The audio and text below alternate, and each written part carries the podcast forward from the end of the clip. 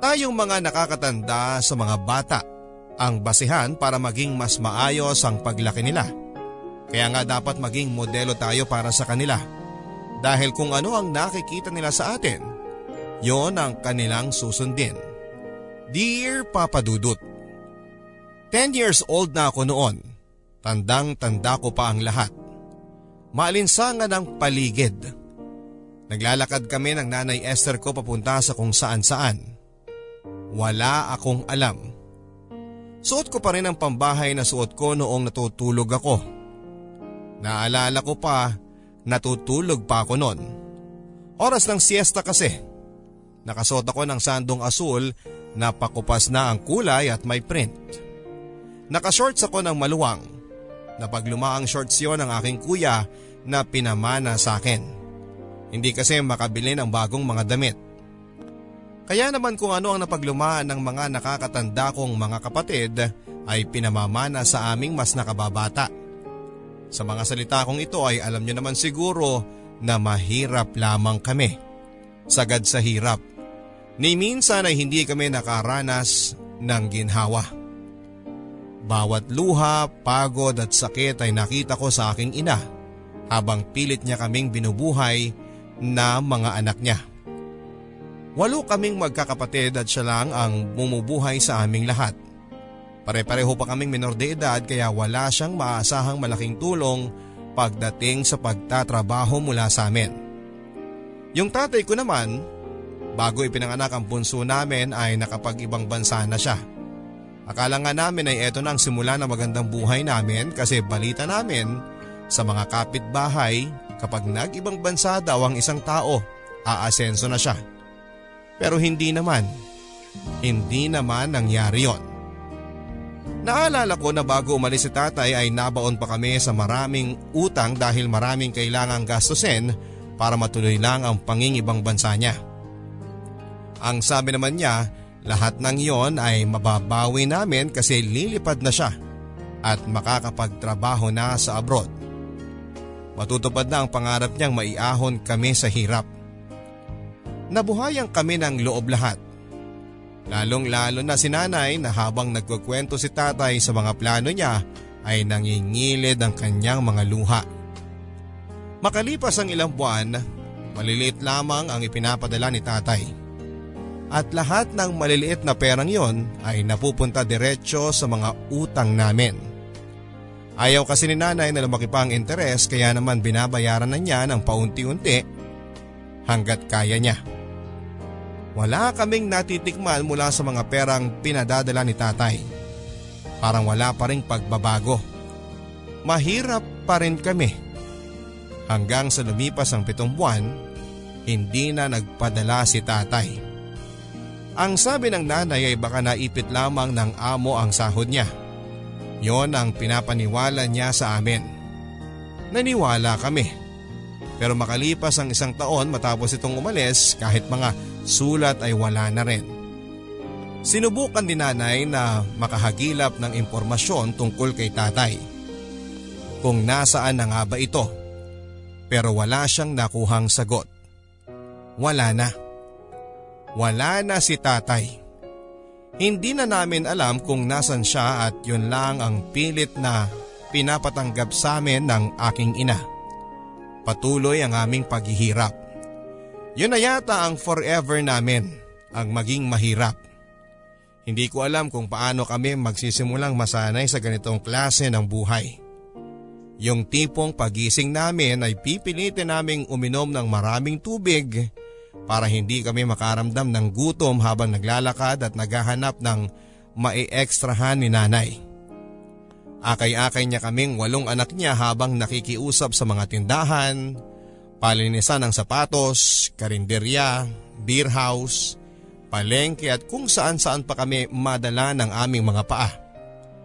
Sa may tindahan ng bigas dahil naaawa sa kanya ang may-ari ay pagsasalukin siya ng bigas para sa mga bumibili. Kapalit noon ay isang kilong pinakamurang bigas para may maiuwi kami. Masaya na nun si nanay dahil may panglulugaw na kami habang kami ay nalulungkot dahil lugaw na naman ang makakain namin. Araw-araw ay ganito ang buhay namin. Araw-araw ay nakakaramdam kami ng gutom. Wala na ring nakapag-aral pa sa amin. Nakontento na lamang si nanay na kapag may oras ay dinadala kami sa isang daycare center. Doon lamang kami sa may labas. Sisilip at susubukang gayahin kung ano man ang ginagawa ng mga bata. Nung una ay pinapaalis kami ng guard at ng teacher pero noong nakita nila na porsigido kaming matuto kahit na konti lang ay hinayaan na lamang kami na makinig. Minsan kapag walang masyadong pumasok na batak sa klase ay maswerte na kapag pinapasok kami. Mabait din ang teacher doon kasi binibigyan niya kami ng papel at lapis na magagamit habang nag-aaral. Tinitipid namin yon. Kapag napudpud ang lapis, si nanay ang nagtatasa gamit ang isang kutsilyo na napulot niya dati. Kontento na kami sa ganon. At least, natututo kami kung paano magsulat at kumanta. Sa kalagayan namin ay alam kong si nanay ang pinaka nahihirapan sa lahat. May mga gabing tulog na kami habang siya ay gising pa at nakatulala pa rin. Marahil ay nag-iisip kung saan kami kukuha ng sunod na pangkaing isusubo namin. Balikan natin noong sampung taong gulang ako. Suot ko ang asul na kupas na sando at maluwag na shorts. Ginising ako ni nanay sa pagkakatulog at sinabing huwag akong maingay para hindi magising ang aking mga kapatid. Hindi ako nagtanong kung saan kami pupunta. Ang inisip ko ay baka pupunta kami ng palengke at maglilinis ng carrots tulad ng dati. Pero nang mapansin kong iba na ang dinadaanan ay doon ako nagtanong pero hindi niya ako sinasagot. Tahimik lamang ito at pilit na umiiwas ng tingin sa akin. Minsan nagmamadali itong maglakad at mamaya ay babagal. Akay-akay ako nito. Hindi ko alam kung ano ang plano ni nanay. May kalayuan ang pinagdalhan niya. Sumakay pa kami ng bus noon at binaba sa isang mataong barangay. Muli kaming naglakad. Hindi ko pa rin alam kung saan ang aming punta. Hanggang sa mapadako at mapahinto kami sa isang maliit na karinderya. Naisip ko na baka dito kami e-extra. Maghuhugas kaya ng plato si nanay? Ako kaya? Taga-abot ng asin o baso ng customer? Pumasok kami sa karinderya. Nakaupo kami sa pulang monoblock. Wala pang masyadong tao noon. Ilang minuto ang lumipas bago lumabas ang isang kaidaran noon ni nanay. Medyo may pagkakahawig sila. Ngayon ko lang nakita ang babaeng ito. Nag-usap sila at Panakaw na tumitingin sa akin. Hindi ko alam kung anong nangyayari hanggang sa lumapit si Nanay Esther sa akin. Anak, dito ka muna ha. Saan po kayo pupunta, Nay? Babalikan ko ang mga kapatid mo. Tapos pupunta po kayo rito? Ah, hindi anak. Eh ano po? Anak, alam ko masyado ka pang bata para maintindihan tong gagawin ng nanay. Pero ito na kasi yung pinakamagandang paraan para mabuhay ka. Hindi ko po maintindihan, Nay.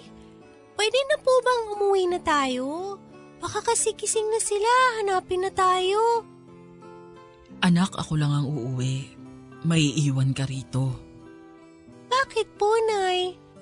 Kasi anak, di ba, Diba gusto mo makakain ng mga pagkain nakikita mo sa karinderya malapit sa atin? Yung adobo, sinigang at yung, yung giniling? Opo, gusto ko po yun, Nay. Gustong gusto. Pag naiwan ka rito, makakain mo yun tatlong beses sa isang araw. May kasamang turon pa yan para merienda at juice. Kung may iwan ka rito. Pero nay, ayoko po. Anak, dito mas magiging maganda ang buhay mo. Lahat ng gusto mo, makukuha mo. May TV, tapos maraming pagkain, makakapag-aral ka, may sarili kang kutsyon para hindi ka na nakikipagsiksikan sa amin. Nay, dito na lang po kayo. Isama niyo po yung mga kapatid ko para matikman nila lahat yan. Di ba mas masaya po yun, Nay? Hindi pwede anak eh. Ikaw lang kasi yung pwede. Bakit po, Nay? Kasi isa lang yung batang pwede dito tumira. Para, para makuha lahat ng sinabi ko. Yung TV, maraming pagkain, kutsyon para... Ayoko, Nay! Kahit wala pa yun lahat, ayos lang. Sasama ako sa inyo, Nay. Kahit lugaw lang yung ulam araw-araw, Nay, okay lang. Kahit tubig lang po, okay lang. Hindi na ako magre-reklamo, Nay. Kapag, kapag gusto niyong matulog na ako agad, pag walang pagkain, matutulog na ako, Nay. Basta isama niyo na pa uwi. Anak, para sa'yo rin to. Mas magandang magiging buhay mo rito. Maniwala ka, anak. Ginagawa ko to para sa'yo. Nay, parang awa niyo na. Nay, huwag niyo akong iwan dito. Magpapakabait na po ako. Kung ano pong nagawa kong mali dati, sorry po, Nay. Huwag niyo ako iwan dito, Nay.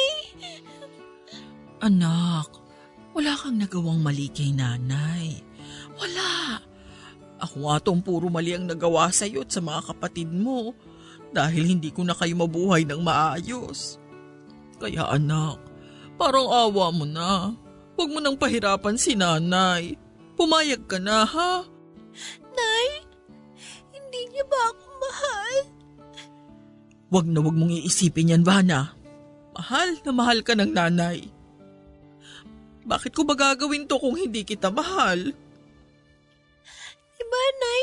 Kapag mahal mo, hindi mo naman iiwan. Bakit niyo ako iiwan dito? Kasi dito, maibibigay yung hindi ko maibigay sa iyo, anak. Dito lang. Ito ang paraan ng nanay para ipakita ang pagmamahal ko sa iyo. Nay, Huwag nang matigas ang ulo. Makinig ka sa akin. Sa ayaw at sa gusto mo, dito ka. Nay! Matigas ang ulo mo, ha? Ayaw mo makinig? Gusto mo mapalo? Wag po! Ang ayoko sa lahat yung ayaw sumunod sa akin. Kaya susunod ka, ha? Pag sinabi kong dito ka, dito ka lang. Iniwan ako ni nanay papadudot. Hindi ako sumunod, pinagmasdan ko na lamang ito habang papalayo. Wala akong ibang nagawa kundi ang umiyak. Maya-maya pa ay naramdaman ko na lamang ang pagyakap ng babaeng kausap ni nanay kanina. Siya si nanay baby, second cousin ni nanay. Siya ang may-ari ng karinderyang yon. Siya ang nagpalaki sa akin. Pinaaral niya ako pinakain ng masasarap na pagkain, pinasyal at pinatulog sa makapal na kutsyon. Maginhawa ang buhay ko sa wakas. Pero kapalit noon ay ang lungkot na hindi ko na kailanman nakasama pa ang aking nanay at ang aking mga kapatid. At simula noon papadudot ay alam kong si nanay baby na lamang ang aking pamilyang masasabi. Si nanay baby ay isang matandang dalaga. Kaidaran lamang ito ng totoo kong nanay kaya nga sabi niya dati ay sila ang pinakamagkasundo sa lahat. Pero mula noong maagang nag-asawa si nanay ay napiktas na rin ang pagiging malapit nila. Nagkaiba na ng lugar at nagkanya-kanya na sila habang ang totoo kong nanay ay bumuo na ng sariling pamilya. Si nanay baby naman ay tumandang dalaga. Nagkaroon naman daw ito ng karelasyon, kababata raw nila ng totoo kong nanay. Ito ang unang boyfriend nito na hindi rin naging maganda ang tapos. Nabuntis daw kasi si nanay baby bago siya mag-18, kaya naman galit na galit ang mga magulang niya. Pilit silang pinaghihiwalay dahil alam naman daw nila na walang mapupuntahang maganda kung ipagpapatuloy nila ang relasyon nilang dalawa. Pareho pa silang minor de edad. Saan sila kukuha ng ikakabuhay nila kasama ang magiging anak nila? Noong sinubukan nilang magtanan ay nahuli sila ng magulang ni nanay baby at dinala siya sa isang probinsya kung saan ay sapilitang pinalaglag ang batang dinadala niya. Wala siyang alam sa lugar na yon, basta ang alam lang niya ay isang matandang babae na puting-puti ang buhok at payatang umasikaso sa pagpapalaglag niya ng kanyang anak. Wala siyang nagawa. Takot na takot siya pero mas takot siya sa mga magulang niya kaya hindi na siya lumaban. Nang matapos ang pagpapalaglag na yon ay bumalik sila sa kanila pero hindi yon katulad na ng dati. Nang mag-18 si Nanay Baby ay umalis na ito sa kanila at binuhay ang sarili niya. Nagnegosyo sa pagtitinda ng mga tinging ulam hanggang sa makagawa siya ng sarili niyang karinderya. At mula noon ay doon na niya inilaan ang buhay niya at nakalimutan ng mag-asawa. Kaya laking pasasalamat niya nang dumating ako sa buhay niya dahil naibsan daw ang lungkot at mga katanungan niya sa buhay. Yan si Nanay Baby. Siya na ang aking itinuturing na pamilya. Wala nang iba. Hindi naman itinago sa akin ni Nanay Baby ang lahat. Sinabi niya sa akin na ipinimigay ako sa kanya ng tunay kong ina dahil hindi niya kayang buhayin kaming walong anak niya. At sigurado pa niya na dalawa pa raw sa mga kapatid ko ang ipinamigay niya sa ibang kamag-anak para mamasukan bilang kasambahay sa kanila. Ang panganay namin ay hinihintay na lang na magdalaga para legal nang makapagtrabaho. Siguro naman ay makakatulong na ito kina mama para mabuhay ang ibang kapatid namin. Noong bata ako ay hindi muna sinabi ni nanay baby kung nasaan ang kapatid ko at si nanay. Baka kasi takasan ko raw siya. Kapag nasa tamang edad na raw ako, sa kanya na lang sasabihin. Para desisyon ko na raw kung aalis na ako sa poder niya o hindi. Noong sumapit na ako sa tamang edad ay oras na para malaman kung nasa na ang pamilya ko pero hindi ko na inalam kung nasaan. Nagtataka noon si nanay baby dahil ang buong akala niya ay gusto ko pa rin itong malaman. Hindi na. Ayoko na. Ito na ang buhay ko. Ang buhay na ipinilit sa akin ng totoong nanay ko. Wala nang lugar sa puso ko na balikan pa sila dahil pinamigay na nila ako. Para saan pa ang pag alam kung kumusta na sila. Nakiusap ako noon kay nanay baby na hanggat maaari ay huwag niyang mabanggit-banggit ang totoo kong ina sa akin. Dahil dito ay marami akong naipong galit na madalas kong naipapasa sa ibang tao. Nagtanim ako ng galit sa mga magulang at sa kanilang mga anak na madalas nilang napababayaan. Wala akong amor sa mga batang nakikita ko kung saan saan dahil kapag tinitignan ko sila Bumabalik ako sa pagkabata at bumabalik ako sa panahong inabandona ako ng tunay kong ina. Napansin ito ni nanay baby. Lalo na kapag may batang lumalapit sa akin. Pinagsasabihan niya ako pero wala akong maisagot na rason. Hindi ko alam kung maintindihan niya kung bakit ako ganon. Basta ayoko sa kanila. Tanggapin na lang niya yon. Sa kasanay matanggap niya ang katotohanan ng ayokong magkaroon ng pamilya. Ayoko magkaroon ng anak o asawa. Ayokong magkaroon ng anak. Kapag naiisip ko yun ay nagagalit ako. Hindi ako magsisilang ng bata sa madamot na mundong ito. Kahit kailan ay hindi. Kung mag-isa lang akong tumanda ay mas mainam. Ayokong may kasama ang kailangan kong suportahan. Sa mga ganitong pagkakataon ay parang ang sinusutil ako ng tadhana anumang iwas ang gawin ko sa mga bata ay may pilit na inilalapit dito ang tadhana. Si Kitkit. Ang batang isang araw ay bigla na lamang dumating sa karinderya namin ni Nanay Baby. Nakaagaw pansin sa akin ang dungis nito at ang t-shirt nitong maluwag na siguro ay t-shirt ng kanyang tatay. Nagmukha itong bestida sa kanya. Maiksi ang buhok nito na abot hanggang leeg.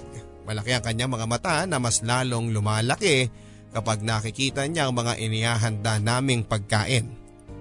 Madalas ko itong bugawin na parang langaw. Pero hindi ito natitinag.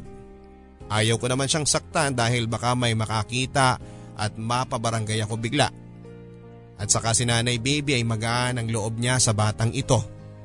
Madalas niya itong binibigyan ng pagkain at pinapapasok sa karinderya para makainom ng tubig. Hindi naman siya mukhang pulube. Alam kong may mga magulang pa siya. Kaya mas lalo akong naiinis dahil may isa na namang napabayaang bata dahil sa irresponsableng magulang. Hoy! Ikaw na bata ka? Hindi bata ang pangalan ko. si Kitkit. Pilosopo ka rin ano? Sinasabi ko lang naman po, ang taga-tagal mo na kasi ako nakikita dito. Tinatawag pa ako ng nanay mo. Hanggang ngayon, hindi mo pa rin alam ang pangalan ko? Kasi hindi ako interesadong malaman. Eh bakit ang sungit-sungit mo? Ano bang pakialam mo? Wala naman. Sayang lang kasi maganda ka sana kung nakangiti ka. Kung ayaw kong umiti, wala kang magagawa. Umalis ka na nga! Ayoko paano? Nabigyan ka na ng pagkain, di ba? Bakit ayaw mo pang umalis? Papahinga muna ako. Nabusog ako eh. Kapal din ang mukha ng batang to.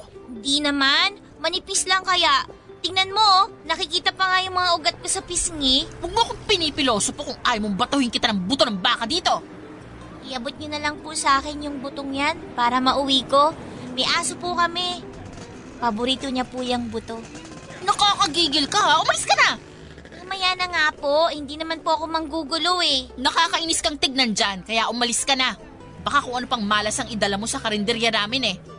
Parang swerte nga po ako eh. Kasi tuwing nandito ako, marami pong customer. Bago ka pa pumunta rito, marami na talaga kaming customer. Mas marami pa po pag nandito ako. Kasi lagi ako nakangiti at saka binabati ko po sila, no? Eh ikaw, ang sungit-sungit mo. Hihingi lang po ng sabaw sa'yo, iirapan mo pa. Wala akong iniirapang customer ha, huwag kang imbento dyan. Meron kaya? Kanina lang nakita ko eh. Ikaw yung iniirapan ko, duling ka ba? Eh bakit mo ako iniirapan? Kasi kuha ka ng kuha ng tubig, kala mo ikaw ang nagbabayad niyan. Huh, para tubig lang, sungit mo na. Babay na nga, sungit! Huwag ka nang babalik! Balik po ako bukas. May sopas daw kayo eh. Bye-bye! Kapal nito? Sobrang ginigigil ako ng matabil na dilang batang yan. Wala akong alam tungkol sa kanya at wala naman akong balak alamin pa ang buhay niya.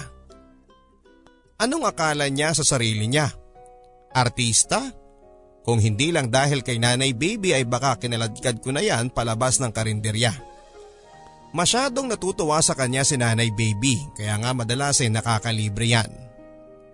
Tumutulong kasi ito sa pagtatawag ng customer, maingay masyado. Ang tinis ng boses ng batang ito. Kaya agaw pansin sa kalsada kung saan ay nandoon ang aming karinderya. Malakas magaya ng customer na kakain sa amin. Malakas ang charm nito sa nanay baby ko kaya hayaan ko na lang daw kung sakaling kulitin ako ng kulitin. Kung alam lang ni nanay na sagad na hanggang batok ang gigil ko sa batang ito. Paano ba naman tuwing linggo kapag namamalengke ako ay makikita ko na lamang na sumusunod siya? Binabato ko nga ito ng tsinelas para tumigil na sa kakasunod pero tumatawa lang ito kaya mas lalo akong naiinis. At kapag hindi ko naman siya pinapansin ay ginagaya nito ang bawat galaw at boses ko habang namamalengke. Pinagtatawanan kami ng mga nakakakita at pilit pa siyang tinutukso na ipagpatuloy daw niya ang ginagawa dahil nakakaaliw. Pwes, hindi ako naaaliw. Asar na asar ako sa batang ito at kung may kakayahan lamang ako ay itatapon ko ito sa ibang planeta para doon matuyo. Oh, nakasimangot ka na naman, Vana. E paano itong impaktong bata na to kanina pa sunod ng sunod? Eh, paano tong impaktong bata na to? Kanina pa sunod na sunod. Hindi ka pa titigil sa kagagaya sa akin? Hindi ka ba titigil sa kakagaya sa akin? Akala mo ba natutuwa ako sa'yo? Akala mo ba natutuwa ako sa'yo? Dadago ka na kita! Dadagukan na kita. Ah! Oo! Mukha akong palaka at amoy gamit na medyas ang mukha ko. Mukha kang palaka at amoy gamit na medyas ang mukha mo. Ikaw na bata ka! Oh, tama na yan. Matanda-tanda mo na, Vana, eh, napipikon ka pa rito kay Kitkit. Eh kasi naman nanay, sobra na siya eh. eh kasi naman nanay, sobra na siya eh. Hindi ka talaga titigil. Hindi ko talaga titigil. Tama na yan, Kitkit. Mukhang uusok na ang ilong ng ate Vana mo. Samahan mo na lang ako sa kusina at ipagsasalo kita ng bulalo. Wow! Bulalo Nanay baby, nanay mo, kapala. Nanay baby, nanay mo, kapala? Ikaw talaga! Ops, ops, ops, tama na, Vana. Ayusin mo na lahat ng pinamalengke mo para mawala na yung init ng ulo mo. Tama! Impakta! Ka, Ikaw nung... Vana! Opo, Nay. Laging mainit ang ulo ko tuwing nakikita ko ang batang ito. Nasisira ang magdamag ko kapag buhok niya lang ang nakikita ko. Ayaw na ayaw ko sa kanya. Ayaw ko naman talaga sa lahat ng mga bata pero siya ang pinakaayaw ko sa lahat. May nakikita ko sa kanya na ayaw kong aminin sa sarili kong pamilyar ako. Dahil kapag tinitignan ko siya papadudot ay naaalala ko ang sarili ko. Naalala ko ang sarili ko ng mga panahong nasa piling pa ako ng tunay kong pamilya. Ayaw ko nang balikan ang nakaraang yon dahil masakit. Ayaw kong balikan ang nakaraang yon. Dahil hindi yon nakakatulong at hindi yon makakatulong sa akin pero sadyang pilit na pinapaalala sa akin ang tadhana kung saan ako nagmula. Pinapaalala sa akin na minsan ay nakapiling ko ang tunay kong pamilya. Kaedad ko noon si Kit Kit. Tulad niya ay punong-puno ako ng pangarap kahit ang hirap ng buhay. Hindi ako nawawala ng pag-asa. Sa aming magkakapatid ay ako yung pinaka-positibo. Sa tuwing walang maekstrahan si nanay, ako yung nagsasabi sa kanya na ayos lang dahil makakahanap din kami. Sa tuwing pinapahiya si nanay ng mga pinagkakautangan namin ay ako ang yayakap sa kanya at sasabihing makakabayad din kami ng utang. Makakadiskarte rin kami ng pera. Huwag siyang mag-alala. Naalala ko pa noon na kapag nalulungkot kami dala ng gutom, kapag nasa bahay na kami ay kailangan na naming itulog ang gutom. Tatayo ako at kakanta. Sasayaw. Kahit namimilipit ng aking tiyan sa sakit dahil sa gutom. Mapasaya lamang sila. Makakatulog na sila ng mahimbing habang ako naman ay mulat na mulat at gutom na gutom at namimilipit ang tiyan. Siyempre bata ako, iiyak ako. Kahit gusto kong itago yon kay nanay ay napapansin niya. Pinatatahan niya ako para hindi magising ang aking mga kapatid pero hindi ko magawa. Dahil sa pag-alo ni nanay ay mas lalo tuloy akong naiiyak. Kaya naman papaluin niya ako.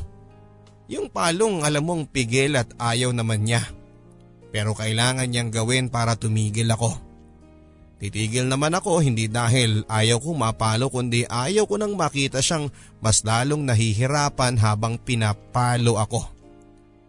Naging mahirap ang buhay noon.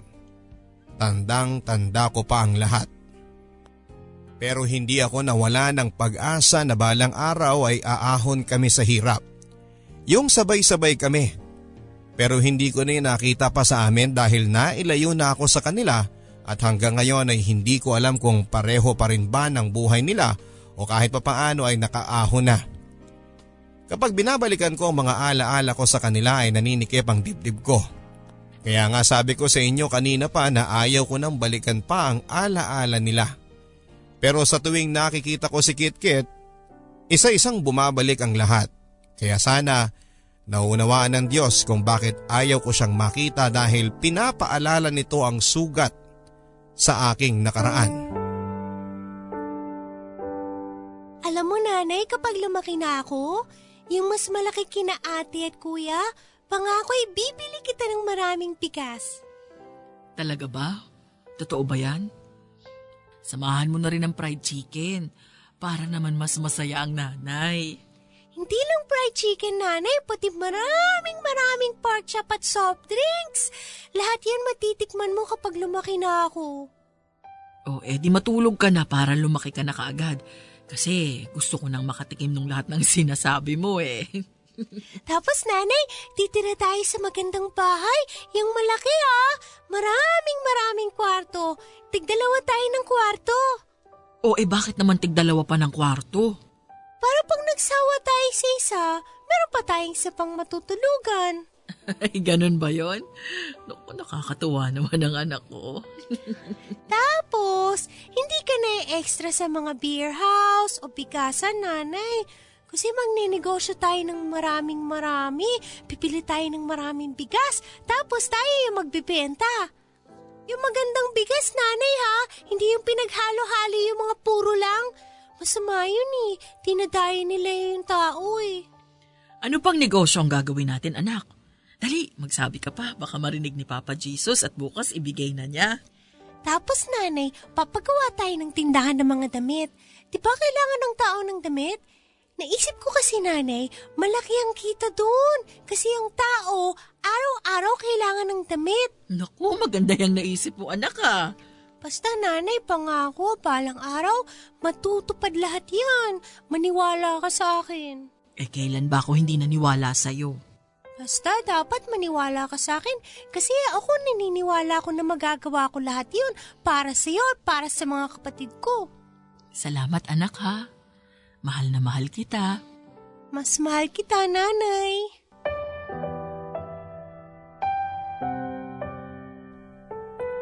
Pero hindi nabigyan ng katuparan ng lahat ng pangarap na dahil hindi nila ako hinayaang ipagpatuloy ko yon. Sa tuwing naiisip ko ang naging usapan namin ng totoo kong nanay noon, pinaghalong galit at sakit ang nararamdaman ko. Pilit kong inaalis ang galit pero sa pagdaan ng panahon, mas nangingibabaw na ngayon ang galit kesa sa sakit. Sa pagdaan ng mga araw ay pilit kong sinasanay ang sarili ko sa presensya ni Kit Kit. Pakiramdam ko naman kasi ay wala naman itong balak na umalis sa buhay namin ni Nanay Baby. Sa araw-araw na ginawa ng Diyos ay andun lang yon at akala mo ay parte na siya ng pamilya. Wala naman itong masamang ginagawa. Madalas nga eh masipag ito sa pagtulong sa karinderya lalo na sa bandang tanghalian kung kailan dagsaan ang customers mula sa mga nakapaligid sa aming shops at opisina. Mabilis matuto si Kit Kit at madaling makamemorya ng orders kaya pala tuwang-tuwa sa kanya si Nanay Baby. Hindi rin malikot ang kanyang kamay. Kapag may nakita itong pera ay ibabalik niya sa amin. Kaya tiwalang tiwala si Nanay Baby na paiku-ikutin siya sa aming karinderya. Mukha namang mabait ito. Talagang wala lang akong amor sa kanya.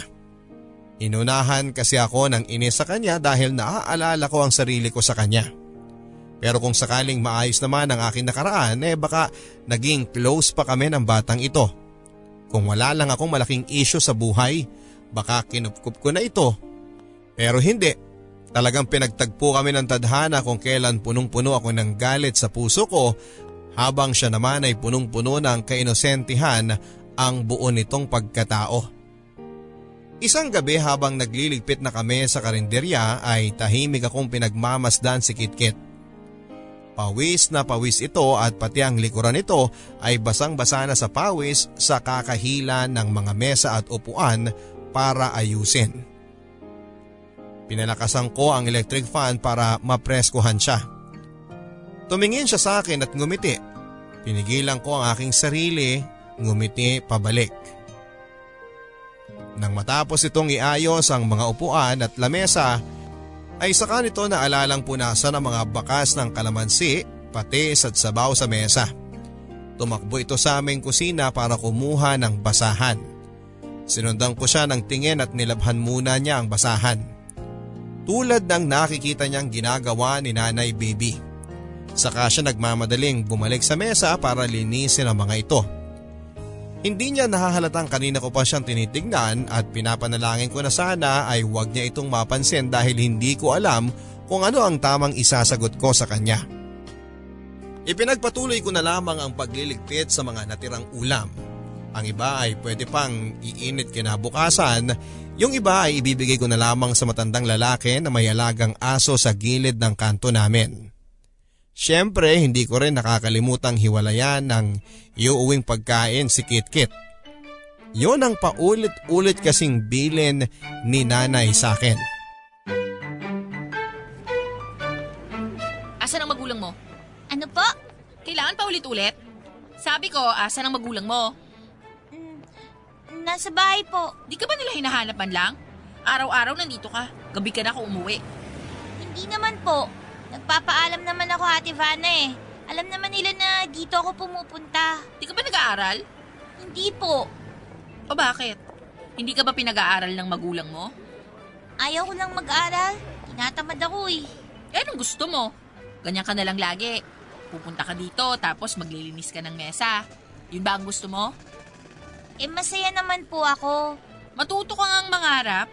Dapat yung mga magulang mo piliting kang mag-aral eh. Gusto naman po nila ako mag-aral eh. Eh bakit hindi ka pa rin nag-aaral kung gusto nila? Eh kasi...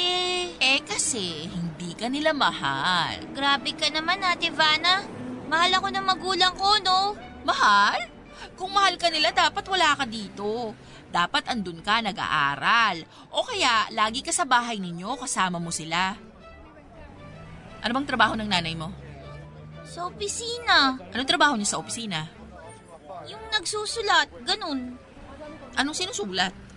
Hindi ko alam eh. Basta may hawak siyang pera. Pera? Ano, bangko? Opo. Ano pa talaga?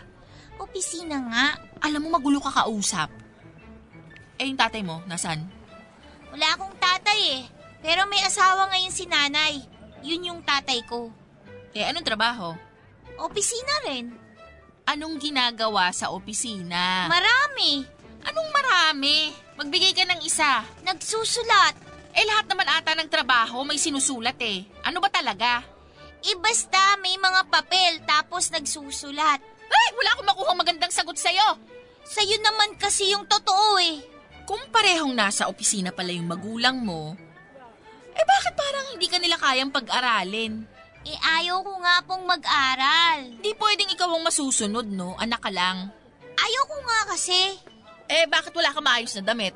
Mga damit mo parang t-shirt lang ng tatay-tatayan mo eh. Masyadong malaki para sa'yo. Sa kanya nga po to. Maganda naman eh. Tapos presko pa. Anong maganda? Nung presko? Eh, halos hindi ka nga makalakad ng maayos dyan eh. Ayos na ako dito, Ate Vanna. Asa na ba yung ulam at uwi na ako? O bakit ngayon nagmamadali ka? Eh kasi baka hinahanap na ako sa amin eh. Ngayon mo pa irarason yan, samantalang dati eh, uuwi ka lang kapag wala ng tao sa paligid. Iba po ngayon. Kailangan ko nang umuwi. Akin na yung ulam ko. Ay, demanding ka ha? Alam kong nagsisinungalin si Kit Kit tungkol sa mga impormasyon sa pamilya niya. Pero ayaw ko lang sabihin dahil baka makahalata ito. Bala ko kasing sundan siya at tingnan kung ano ba talaga ang ganap sa pamilya niya. Kung totoo bang nasa opisina ang magulang niya. Hindi naman sa nakikialam pero nahihiwagaan ako masyado sa batang ito. Pinalipas ko muna ang ilang araw para makalimutan nito ang interogasyong ginawa ko sa kanya at saka ko siya sinundan sa kanila. Narating ko ang bahay nila nang hindi man lang niya napapansin na nakasunod ako sa kanya. Masyado siyang naaaliw sa pagkanta at pagkembot habang papauwi kaya hindi nito napansin na nasa gilid-gilid lamang ako at sinusundan siya. Malit ang bahay nila. Naalala ko ang bahay namin noon. Para na naman akong sinaksak sa lalamunan nang maalala ko yon. Binalik ko ang sarili ko sa kasalukuyan para mapagmasdang mabuti kung ano ba ang ganap sa pamilya ni Kitkit. At dito ko nakita at napatunayan ang kasinungalingang nagawa niya. Bago pa man makapasok ng pintuan si Kitkit ay lumabas na ang kanyang ina.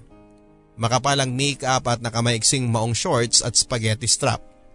Nakapaa, nagyoyosi ito habang may hawak na isang bote ng beer. Maingay din sa loob ng kanilang bahay. Halatang may mga tao doon na nag-iinuman.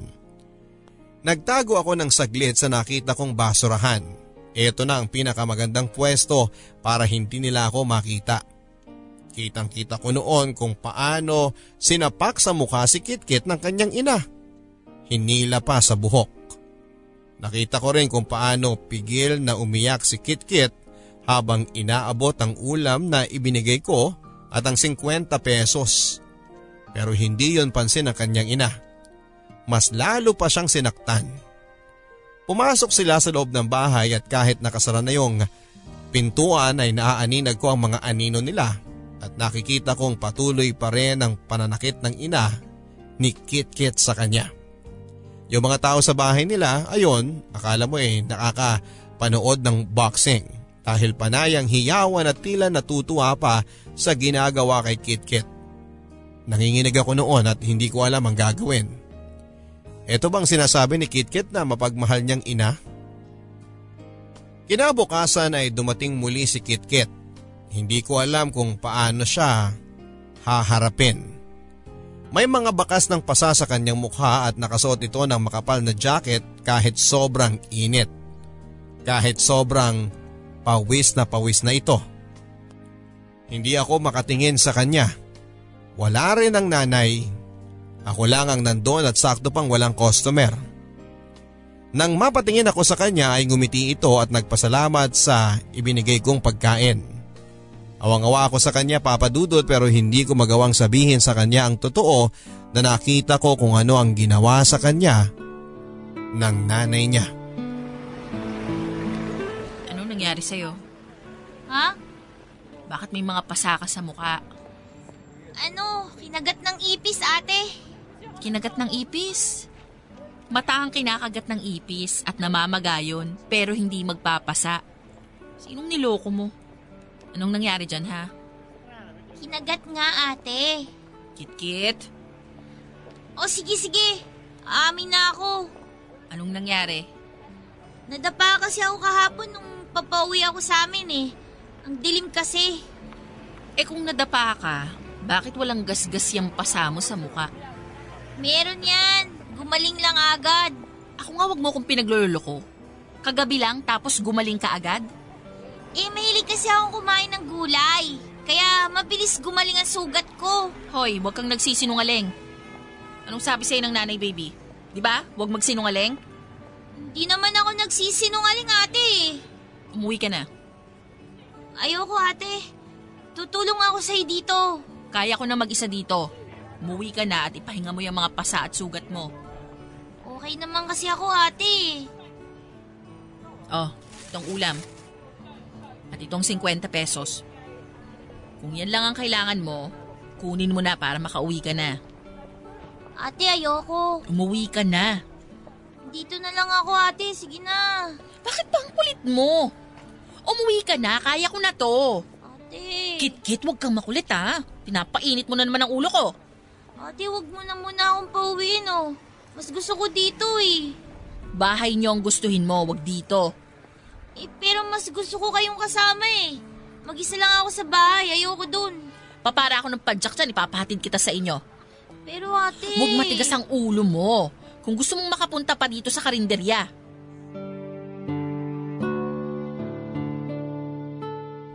Nasigawan ko noon si KitKit at malungkot itong sumakay ng padyak at pinahatid ko na sa kanila.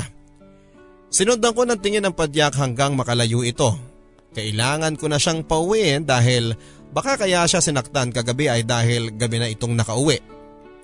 Sa mga susunod ay ganun ulit ang aking gagawin. Kung sakaling hanapin siya ni nanay baby ay ako na ang magrarason. Hindi ko alam kung paano yon sasabihin kay nanay. At alam kong hindi siya pwedeng makita ni nanay na ganon ang kalagayan na puro pasa at sugat. Hindi ko na alam ang gagawin ko. Buong magdamag ay si Kitkit ang nasa isipan ko. Paano kung saktan siyang muli ng nanay niya at wala ako roon? Patuloy kong inobserbahan si Kitkit. Nitong mga nakaraan ay paiwas-iwas lagi ang tingin sa akin. Madalas ay long sleeves ang suot nito at nahahalata ko ang pagpahid nito ng cream sa mukha ng pampaputi. Sa isipan ko ay ito ang paraan ng batang ito para itago sa akin ang pasa sa mukha niya. Kaya kapag dumarating ito sa karinderya ay sinisimangutang ko na ito para umuwi na. Pero parang wala itong pakialam. Ilang beses ko lang siyang nilalagpasan, alam kong nahahalata niya pero hindi lang ito umiimik. Ganito ang bala kong gawin hanggang sa kusa na itong hindi pumunta sa karinderya. Mabuti na lamang at wala madala si nanay baby dahil may inaasikaso silang programa para sa mga kabarangay namin noon kaya halos hindi na ito nagpupunta sa karinderya.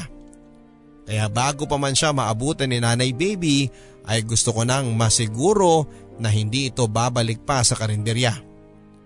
Ayaw ko na siyang makita roon dahil Nararamdaman ko ang konsensya dahil wala akong nagawa noong nakaraan.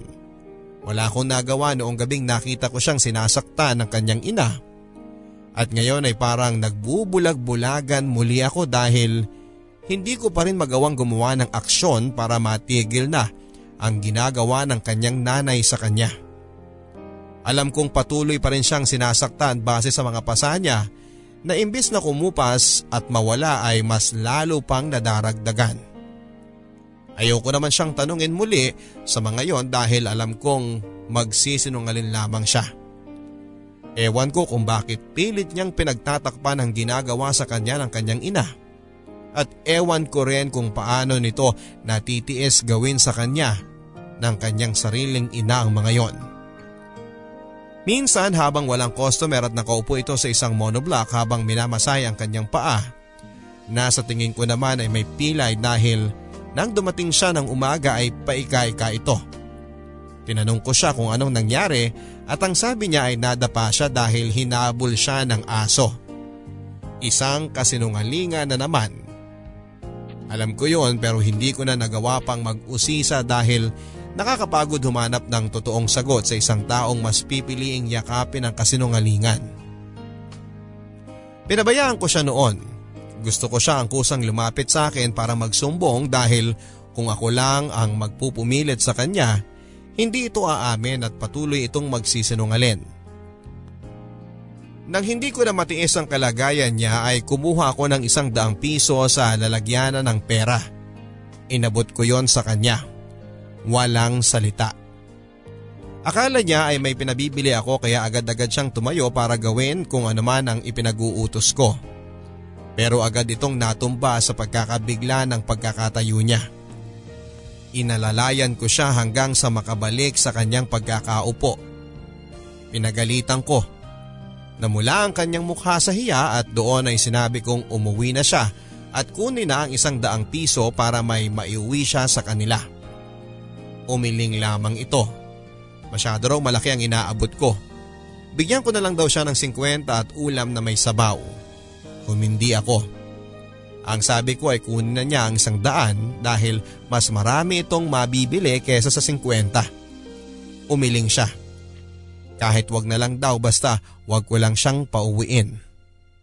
Napipika na ako noon dahil ayaw nitong makinig sa akin. Sinigawan ko siya para sindakin at sumunod sa akin pero ayaw pa rin niya. Paulit-ulit ko siyang tinatanong kung bakit nga ba ayaw nitong umuwi sa kanila. Ayaw ba niya ng mas komportableng lugar? Mas okay ba sa bahay nila kumpara sa karinderya na maingay? Nakakapagod at maraming langaw? Bakit ayaw niya? Alam ko naman ang sagot dito pero gusto ko lang sa kanya mismo manggaling ang sagot pero sa pagkakataong yon ay alam ko namang wala akong makukuhang sagot sa kanya.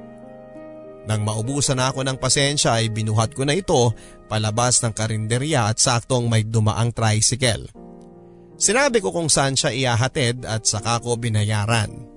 Bago nakaalis ang kanyang sinasakyan tricycle ay binulsa ko na sa kanyang shorts ang isang daan at sinabing mag-ingat siya.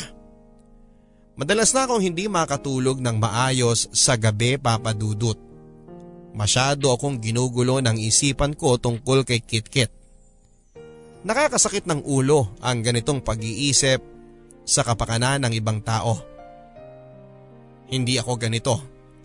Alam kong hindi ako ganito dahil wala akong pakialam sa mga tao sa paligid ko kundi sa sarili ko. Alam kong wala akong pakialam sa lahat lalong lalo na sa mga bata at kabilang na doon si Kit Kit pero ngayon ay parang may pumipitik sa puso ko at nagsasabing baguhin mo ang nakasanayan mo. Baguhin mo ang puot mo. Baguhin mo. Alas 6 na ng umaga isang Sabado at maaga kong natapos ang pagdidisplay ng mga pagkain sa karinderya. Masyadong maaga dahil hindi naman ako nakatulog pa kaya mas pinili kong bumangon na lamang sa kama at simulan nang magluto at magbukas ng karinderya. Habang naglalagay ako ng tissue sa bawat mesa ay nakita kong dumating si Kitkit. Ang aga nitong dumating. Napakunot noo at saka kinapa ang aking bulsa. May 50 pesos akong nakuha at iaabot ko na yun sa kanya para muli ay pauwi na pero nung akma akong lalapit sa kanya ay bigla itong tumakbo palabas at saka nagsisigaw ng good morning at bawat taong nakasalubong nito ay inaaya niyang pumasok sa loob ng karinderya para kumain. Ano pa bang ginagawa mo dito? Hindi ba sabi ko naman sa'yo, huwag ka nang pupunta dito?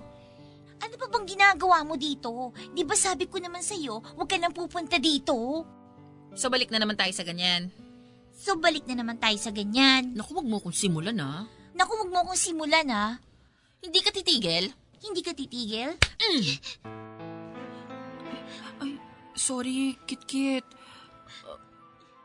Hindi ko naman alam, Ate Vanna, kung bakit nagagalit ka sa akin eh. Wala naman akong ginagawang masama sa'yo, di ba? Mabait nga ako sa'yo, di ba? Kasi sabi ni Nanay Baby, mabait ka naman. Kaya dapat daw mabait din ako sa'yo. Pero parang hindi naman po eh. I'm sorry, Kit-Kit. Hindi ko sinasadya. Ba't ka pala? Hindi ko nga alam bakit ako lapit ng lapit sa'yo kahit lagi mo ako inaaway. Kasi naniniwala naman ako na kapag maging mabait ako sa'yo, magiging mabait ka na rin sa akin. At sana tatanggapin mo ako kasi gusto kitang maging ate ko eh. Wala akong ate. Kit-Kit. Kung may nagawa man ako sa'yo dati na mali, sorry ate ha. Sana mapatawad mo na ako. Pero kung iba naman yung nakagawa ng mali sa'yo, o sige, ako na lang din yung magsasorry. Para hindi ka na ganyan. Para hindi ka na laging galit. Kit-Kit!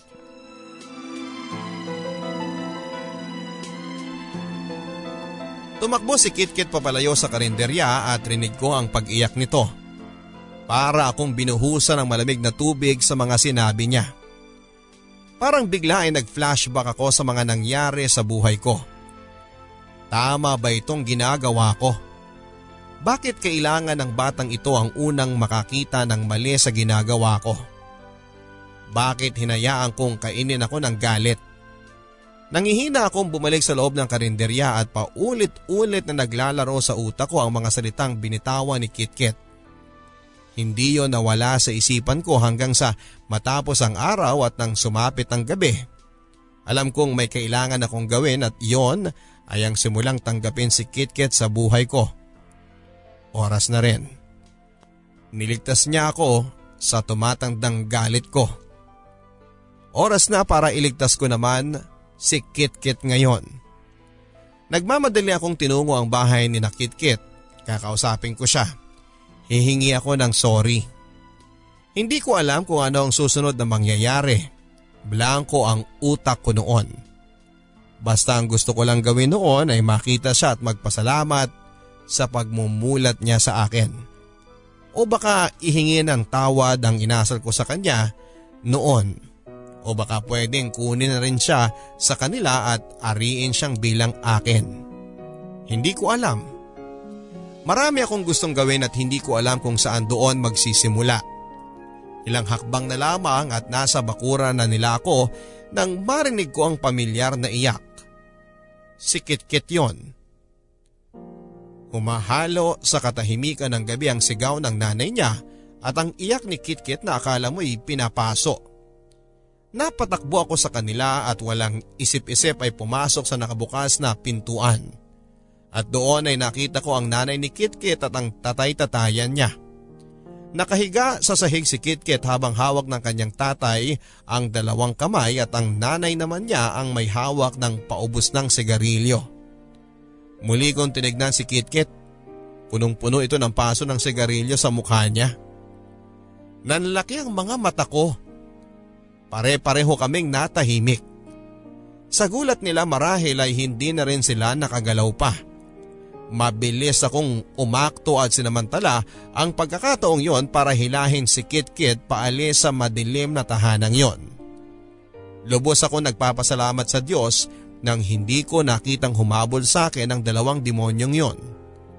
Para silang naistatwa. Habang tumatakbo kami ay panayang pigil na pag-iyak naman ni Kit Kit dahil nasasagi ko ang kanyang pisngin na puno ng paso. Hindi ko alam ang gagawin noon. Alam kong nahihirapan na rin siyang maglakad dahil nakayapak lamang ito. Wala nang oras para kunin ang tsinelas niya. Binuhat ko na lamang ito at kahit nahihirapan akong tumakbo dahil doon ay wala na akong pakialam pa. Nananalangin na lamang ako na sana'y makahanap ako ng masasakyan. Hindi ko noon alam kung saan idadala si Kit Kit. sa barangay, sa bahay o sa ospital. Gulong-gulo at takot na takot ako noon. Mas lalo akong natatakot habang naririnig ang iyak ni Kitkit. Yung iyak na hindi dahil sa nasaktan nito ng pisikal kundi iyak na sa wakas ay nakatakas na ito. Nang makarating kami sa ospital ay dali-dali kong tinungo ang emergency room at doon ay agad nilang kinuha sa akin si Kitkit. Matapos noon ay tinawagan ko si nanay para sabihin sa kanyang nangyari. Dumating siya na humahango sa ospital kasama ang dalawang pulis. Kinausap ko mga ito para sabihin lahat ng mga nangyari. Lahat-lahat mula nung simula na nakita ko kung paano siya sakta ng kanyang ina. Umaksyon kaagad ang mga pulis at kapwa namin dinadalangin na sana ay hindi pa nakakalayo ang mga ito para madakip na nila at mapagbayaran nila ang ginawa nila kay Kitkit. Panayang iyak ni Nanay Baby habang hinihintay namin ang sasabihin ng doktor sa amin. Hindi siya makapaniwala na sasapitin ito ng isang batang mabait at punong-puno ng pagmamahal. Nang gabing yon ay binantayan namin siya. Nang magising si Kitkit ay kami ang una niyang nakita. Muli na naman itong umiyak at dahil doon ay napasabay na naman kaming muli. Hindi ko alam kung anong klaseng trauma ang aabutin nito oras na makalabas na siya ng ospital. Huwag naman sanang malala. Ando naman kami para tulungan siyang maghilom sa mga sugat na yon, physical man o emosyonal. Sa paglipas ng mga araw at linggo, nakikita na namin ang pagbabago sa mga sugat ni Kitkit. At kasabay noon ay nakikita na rin namin na kahit ganon ang nangyari sa kanya ay nakikitaan pa rin namin siya ng ngiti at dumoble pa nga. Bilib na bilib na ako sa batang ito. Dahil kahit pa ano ang nangyari sa kanya ay hindi niya hinahayaang sakupin siya ng galit. Kahit sa totoo lang ay may karapatan siyang magalit at hindi magpatawad. Pero sa nakikita namin sa kanya ay punong-puno pa rin siya ng pag-asa. Sana ganon din ako sa kanya. Sana hindi nawala ang pagiging positibo ko sa buhay kahit ganito ang nangyari sa akin. Ang balita ko sa mga kapitbahay niya papadudot ay lumalapit din si Kitkit sa kanila para isiksik ang sarili niya na tumulong siya sa kanila e eh, mamahalin din siya. Tatanggapin din siya. Baka makahanap din siya ng pamilya. Kaya pala niya ginagawa yon sa amin ay nakita niya na kami ang pwede niyang maging pamilya. Para akong sinuntok sa mga nalaman ko. Paano ko ba nagawang ipagtabuyan ng isang batang naghahanap lamang ng masisilungang puso? Sa mga nalaman namin ay buo na ang desisyon kong ampunin siya. Kunin na siya at ibigay sa kanya ang matagal na niyang ipinagdarasal. Sa tuwing pinagmamasdan ko si Kitkit ay napapangiti ako papadudot. Kabaliktaran ang nararamdaman ko noon sa tuwing nakikita ko siya ay nagagalit ako. Iba na talaga ngayon. Oras siguro na pakawalan mo na ang lahat ng galit sa puso mo. Unti-unti makikita mo na sa bawat bagay na punong-puno ng saya at pag-asa ay wala kang makikitang negatibo. Hindi ka maapektuhan pa ng nakaraan mo dahil tanggap mo na. Tanggap mong tapos na ang nakaraan mo. Naging pangit man yan ay tapos na yan. Oras na para ilagay ang dalawang paa mo paabante sa kasalukuyan. Yan ang isang bagay na natutunan ko habang mas tumatagal ang pagsasama namin ni Kit Kit. Nakakatuwa dahil kahit na hindi niya ibuka ang kanyang bibig, marami pa rin akong natutunan sa kanya. Salamat ate ha. Oh, bakit bigla ka nagpapasalamat dyan? Eh kasi, tanggap mo na ako. Bigla-bigla yung sinasabi mo ha? Anong problema mo? Masaya lang ako ate. Kasi sa wakas, natupad na yung dasal ko kay Papa Jesus na hindi ka na sana galit lagi sa akin kasi gusto ko mahalin mo ko. Kasi love na love kita ate. Kahit lagi kang nagagalit sa akin dati. Dati yun. Iba na ngayon. Bakit? Hindi mo pa rin ba maramdaman na mahal kita? Ramdam na ramdam. Kayo ni nanay baby. Ang saya pala ate pag mahal ka ng mga tao, no? Sobra. Kala ko kasi wala nang magmamahal sa akin eh. Kala ko lahat sasaktan ako o kaya itataboy ako. Buti na lang nakita ko kayo. Tapos ayun, minahal niyo na ako. Ay, ang drama-drama mo naman. Hindi naman ate. Sinasabi ko lang kasi masaya ako talaga. Masayang masaya. Sana ate ganun ka rin. Masaya naman ako ah. Hmm, minsan kasi ate, hindi ko maramdaman na masaya ka ng buo eh. Uy, paano mo naman nasabi yan? Ewan ko. Basta parang nakikita ko lang sa mata mo. Sus, kung ano-ano yung nakikita mo. Gutom lang yan. O tara, merienda muna tayo. Sana ate, kung ano man yung nagpapalungkot pa sa'yo, sana matapos na yon. Sasabihin ko ulit kay Papa Jesus. Baka naman, pwede pa ako mag-wish sa kanya. Ay nako, tumigil ka na nga dyan. Ang ipag-pray mo na lang, eh, kumaling ng buo yung mga sugat mo. Kaya nyo naman pagalingin yun eh. Yung sugat mo kasi ate, hindi nakikita, pero nararamdaman mo. Mas kailangan gamutin yan. Dami mong alam ah. Tara na, baka hinahanap na tayo ni nanay baby. Oras na ba? Oras na ba para siliping muli yung nakaraan at doon ko simulang hanapin sa sarili ko ang pagpapatawad? Asa na kaya ang tunay kong nanay? Ang mga kapatid ko, nakakakain ba sila ng tulad ko? Umasenso na ba sila? Hinahanap-hanap ba nila ako? Naiisip pa rin ba nila ako kahit na masaya sila? Nagsisisi ba si Nanay Esther na pinamigay niya ako kay Nanay Baby? Umiiyak ba siya sa gabi kapag naaalala ako? Ang dami-dami kong tanong. Mga tanong na natatakot akong mabigyan ng kasagutan dati. Pero ngayon ay parang gusto ko nang malaman ang sagot dahil hanggat hindi ko nalalaman ang katotohanan ay patuloy akong magiging malungkot.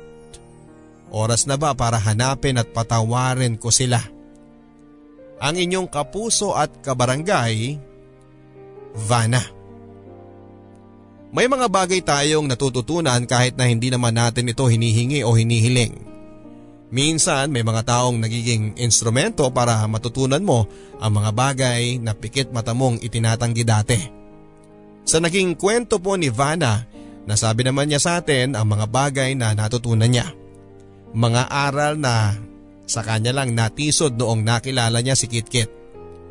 Hindi niya lubos na inakala na ang isang bata ang magpapamulat sa kanya sa maraming bagay. Bata ang dahilan para matuto siya. Bata ang dahilan para ngayon ay magpatawad po siya. Ikaw, kapuso at kabarangay. Paano ka natuto sa mga pagkakamali mo?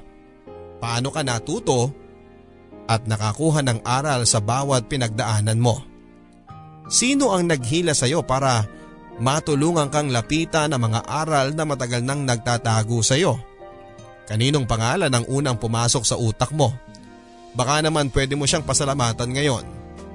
Dahil kung hindi sa taong yan, baka bulag ka pa rin sa aral na gustong ibigay sa iyo ng buhay. Hanggang sa muli mga kapuso ako po si Papa Dudut sa mga kwento ng pag-ibig buhay at pag-asa. Dito sa Barangay Love Stories.